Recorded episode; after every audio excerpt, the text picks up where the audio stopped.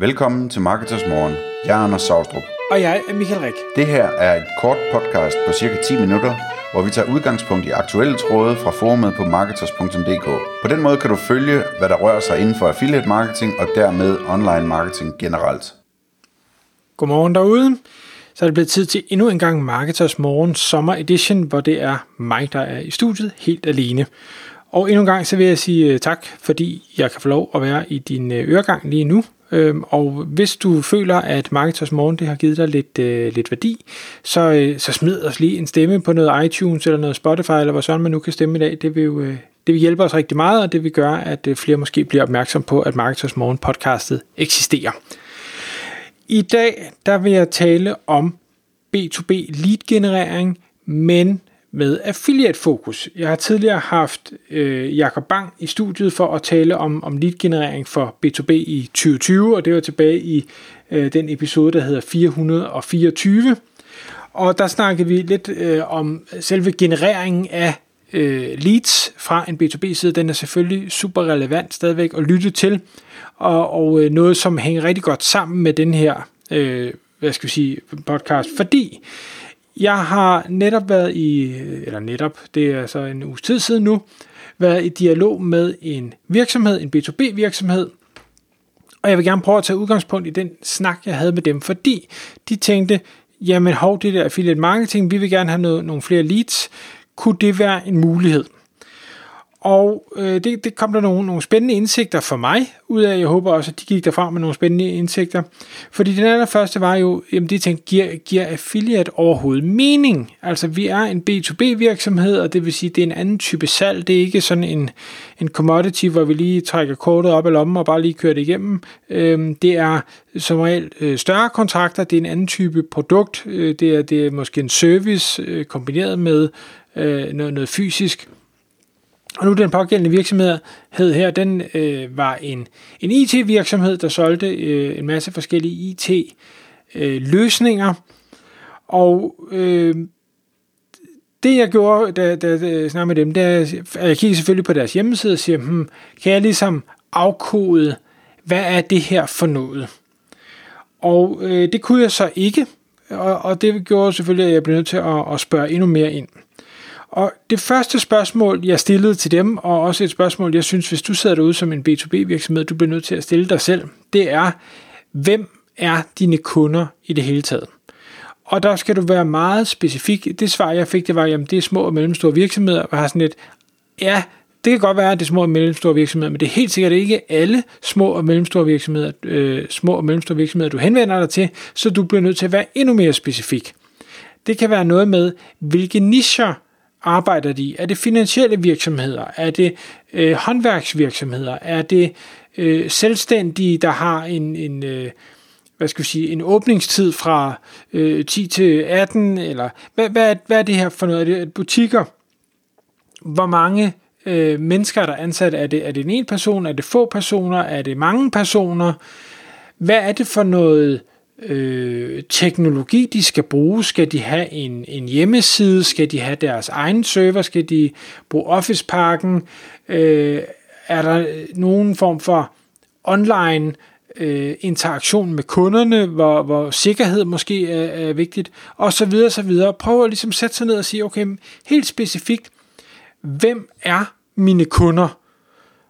Og, og i den dur, eller i den øh, forbindelse også sige, jamen hvem er mine kunder ikke? Jamen alle de her typer, typer kunder, øh, lad os sige, det er, det er øh, håndværkere, det er bare ikke, det giver bare ikke mening, øh, øh, fordi det er ikke den type produkter, vi sælger, så, så dem kommer vi aldrig til at være i nærheden af. Så væk med dem. De kommer på negativlisten, og hvem er det, der kommer på positivlisten? Og overraskende nok, så øh, nu, nu for den her virksomhed, men også for andre virksomheder, jeg har talt med, så er det ikke en øvelse, man umiddelbart har lavet. Øh, Øh, der er kommet kunder ind, og det kan være via anbefaling, eller nogen, der kender nogen, eller man har været heldig, eller hvad det nu måtte være. Det er sådan set ligegyldigt, så man har fået bygget en virksomhed op, men den her øvelse har man ikke lavet. Jeg tror, det er rigtig, rigtig sundt at lave den, fordi du får et klart indblik, og så kan man nemlig gå videre til det næste spørgsmål, som jeg stillede, det er, jamen nu ved du, hvem dine kunder er. Hvor er de kunder henne? Altså, hvor færdes de? Er der nogle øh, magasiner, de læser? Er der nogle events, de deltager i? Det kan være nogle messer. Øh, er der nogle øh, services, de altid skal bruge? Er der en bra- nogle brancheorganisationer, de er medlem af? Øh, hvor, hvor er det, at de her kunder, de færdes hen? Og det her, det siger jeg ikke for, at du nødvendigvis som B2B-virksomhed skal ud og finde dem på alle de her steder, om det så er fysiske magasiner, eller det er online magasiner, eller det er messer, eller hvad det er. Men det er simpelthen for, at du har et indblik i, hvor er det, at du skal finde affiliates? Hvordan er det, du skal tænke for at finde øh, affiliate-samarbejdspartnere, som kan nå dem, der nu er dine kunder? Fordi det skal være nogen, der færdes de steder, hvor dine kunder også færdes. Det skal være nogen, som appellerer til hvad skal vi sige, det samme segment. Det kan godt være, at, at øh, hvis vi nu bare bliver IT-løsninger, at øh, man siger, det, det er ikke en, der har med IT-løsninger at gøre, men det kan være, det er en, der, der taler om online sikkerhed, eller det kan være, det er en, der, der ved noget om krypto. Det er også noget, de synes er interessant. Det kan være øh, noget med, med fremtidstech, Øh, det, det kan være nogle af dem, der øh, kunne være spændende at få fat i, så det behøver ikke sådan være, være spot on, men så kan det være nogen, der er i, i hvad skal vi sige, tilstødende nischer, hvor, hvor dit kundesegment også kunne finde på at færdes, fordi de har selvfølgelig ikke kun én interesse, de kan have flere interesser. Og så øh, havde vi en god dialog om, jamen, hvad er det så for nogle typer affiliates, der kunne give mening at arbejde med. Fordi det, dem har vi jo masser af. Vi har jo lavet nogle, nogle podcasts tidligere, hvor vi har snakket om alle de her forskellige typer affiliates, der findes. Og hvis vi bare skal tage nogle af de store, så har vi jo content affiliates, vi har prissammenligning affiliates, vi har øh, e-mail affiliates, vi har, har øh, hvad hedder det, PPC affiliates, øh, både på, på search og på shopping, øh, på sociale øh, medier. Øh, det kan være influencers, det, det kan være øh, medier, det kan være mange forskellige ting.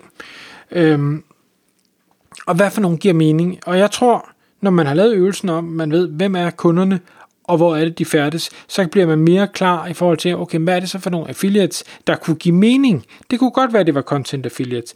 Er det prissammenligning? Ja, Ja, det kommer an på, hvad det er for en service, du sælger. Den er formentlig unik, og derfor kan den være rigtig svær at sammenligne med noget. Så det er måske ikke dem, der giver mening. Medier, ja, det kunne godt være, at det giver mening, hvis det er noget, der har bred appel, og så være på, på nogle af de store, brede øh, nyhedsmedier. Men det kunne også være, at det giver mening at være på nogle fagspecifikke medier, i stedet for, hvor målgruppen læser med.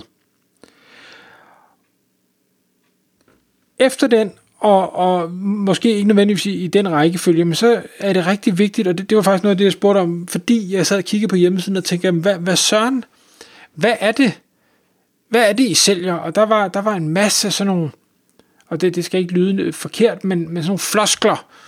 Jeg, jeg sælger sikkerhed, eller jeg sælger øh, øh, cloud, eller jeg sælger, øh, nu kan jeg ikke huske, hvad der stod på hjemmesiden. Men det er sådan noget, jamen, okay, hvad, hvad, hvad er det? Øh, hvorfor det? Så jeg siger, i stedet for at prøve at stille spørgsmål, der hedder, hvad er det for nogle helt specifikke problemer, vi løser?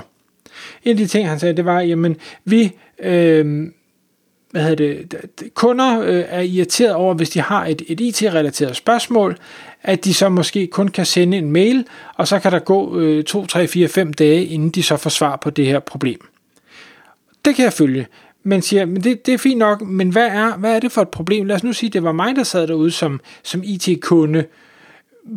Øh, jeg ved, jeg er irriteret over den nuværende øh, samarbejdspartner, jeg har, at det måske de har lange svartider, jeg kun kan kommunikere på e-mail. Men hvad er det, jeg vil have løst? Hvordan vil jeg gå ud og prøve at finde en løsning på det her problem? For et, øh, jeg, jeg ved, det er et problem, men leder efter en løsning. For hvis ikke jeg leder efter en løsning, så kan du have rigtig svært ved at komme i kontakt med mig. Jeg skal ud og kigge Øh, man, man kan lave alt muligt content marketing, og så håbe på, at de falder over det. Når de falder over det, så tænker de, når ja, det problem havde jeg i øvrigt også, og det kunne være, at jeg så skulle tage fat i dem. Det er en måde, men det er sådan lidt mere op og funnel. Kunne du finde noget, noget lower funnel med at sige, jamen, øh, øh, lad, lad os sige, der er nogen, der søger efter, øh, hvordan får jeg Office 365? Bare for et eller andet. Jamen det kunne være et, et, øh, et problem, der skal løses. Det kunne være et, et spørgsmål, folk kunne finde på at google derude. Og jo flere af den her slags spørgsmål, øh, du ligesom kan sige, jamen, hvis folk de spørger om det her, så har jeg løsningen. Hvad er min løsning? Øh, så de her spørgsmål svar. Det vil både gøre, at du selv på din hjemmeside kan lave et meget, meget bedre stykke contentarbejde, fordi du faktisk adresserer problemerne, i stedet for bare at highlighte en eller anden sådan, øh, high-level helikopter IT-floskel med, med outsourcing eller cloud, eller hvad jeg nu ved, øh, hvad ved jeg øh, jamen så sige, jeg kan løse det her, jeg kan løse det her, jeg kan løse det her. Lav sådan en, en måske endda en Q&A, hvor, hvor øh, du tager de øh, tekniske spørgsmål, der er, og så kommer du med et svar, og i øvrigt også en løsning, man måske kan købe sig til. Fordi den information vil være super vigtig for affiliates, hvis du skal hjælpe dem på vej, øh, og specielt i B2B-segment. Øh, hvad er det for nogle spørgsmål, folk de egentlig stiller, og hvad, hvad kan du så... Øh, hvad er det, de kan øh, forsøge at ranke på, eller øh, målrette deres kampagner imod. Og så en, øh, en sidste, eller to sidste ting. Det ene er, jamen konverter din hjemmeside, som den er lige nu. Hvis ikke den har adresseret de her specifikke spørgsmål, og den mere sådan high-level øh, floskler, jamen så konverterer den sikkert ikke super godt den form, du har på siden. Din hjemmeside skal jo konvertere rigtig godt for, at det her det bliver interessant for affiliates. De vil ikke sende trafik til noget, der ikke kan konvertere. Så kig på, de her, kig på dine egne data, find ud af, hvilke forms virker, hvilke forms virker ikke, hvor kommer trafikken fra, jeg sender til de her forms, øh, og, og kan jeg så konkludere noget på, hvorfor den virker eller ikke virker. Øh, kunne jeg lave en anden version og prøve at teste den af, så jeg får en endnu højere konvertering. Det skal du arbejde på, uanset om du arbejder med affiliate eller ej. Du skal sørge for, at de her forms, de konverterer.